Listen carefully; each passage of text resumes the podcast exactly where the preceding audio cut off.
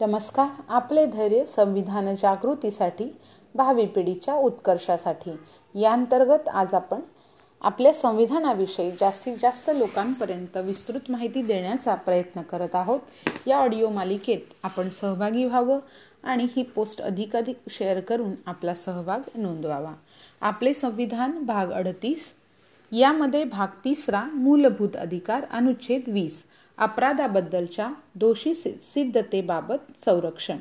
यामध्ये लक्षात घेण्यासारखी गोष्ट आहे ती म्हणजे जर अनुच्छेद वीसनुसार एकाच अपराधाबद्दल एकापेक्षा अधिक वेळा कोणत्याही व्यक्तीवर खटला चालवता येणार नाही आणि तिला त्यासाठी शिक्षा दिली जाणार नाही.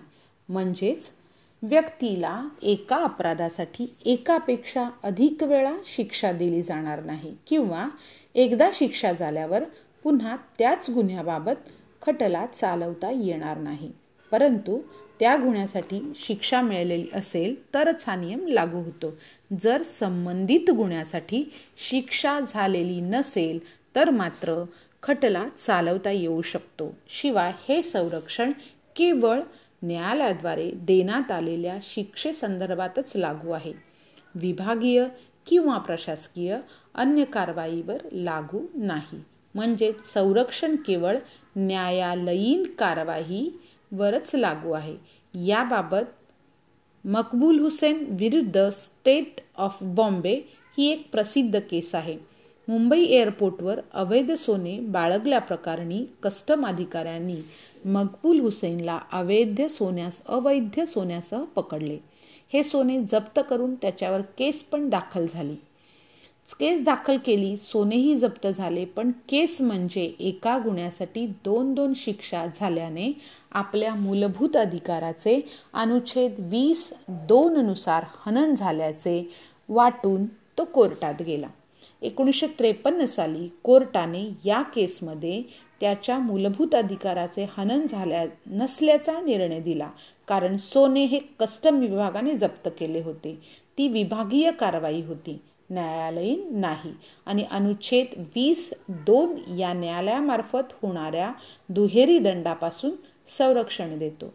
विभागीय प्रशासकीय किंवा अन्य कारवाईबाबत तो लागू नाही. परंतु जर एखाद्या व्यक्तीला एखाद्या गुन्ह्याबद्दल शिक्षा झाली असेल आणि ती आणखी दुसऱ्या एखाद्या गुन्ह्यामध्ये दोषी सिद्ध झाली तर मात्र तिला दुसऱ्या गुन्ह्याबद्दल देखील शिक्षा होऊ शकते.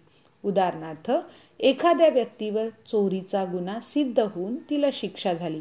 त्यानंतर त्या चोरी दरम्यान त्या व्यक्तीने एखाद्या व्यक्तीचा मर्डर केला खून केला जीवित संपवल्याचे सिद्ध झाले तर त्या व्यक्तीला चोरीच्या शिक्षेसह खून मर्डरच्या गुन्ह्यामध्ये देखील शिक्षा दिली जाईल.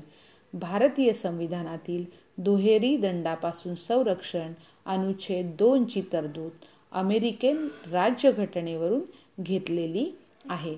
त्यामुळे आपणास याविषयी अधिक माहिती जाणून घेण्यासाठी सदर उपक्रम आहे.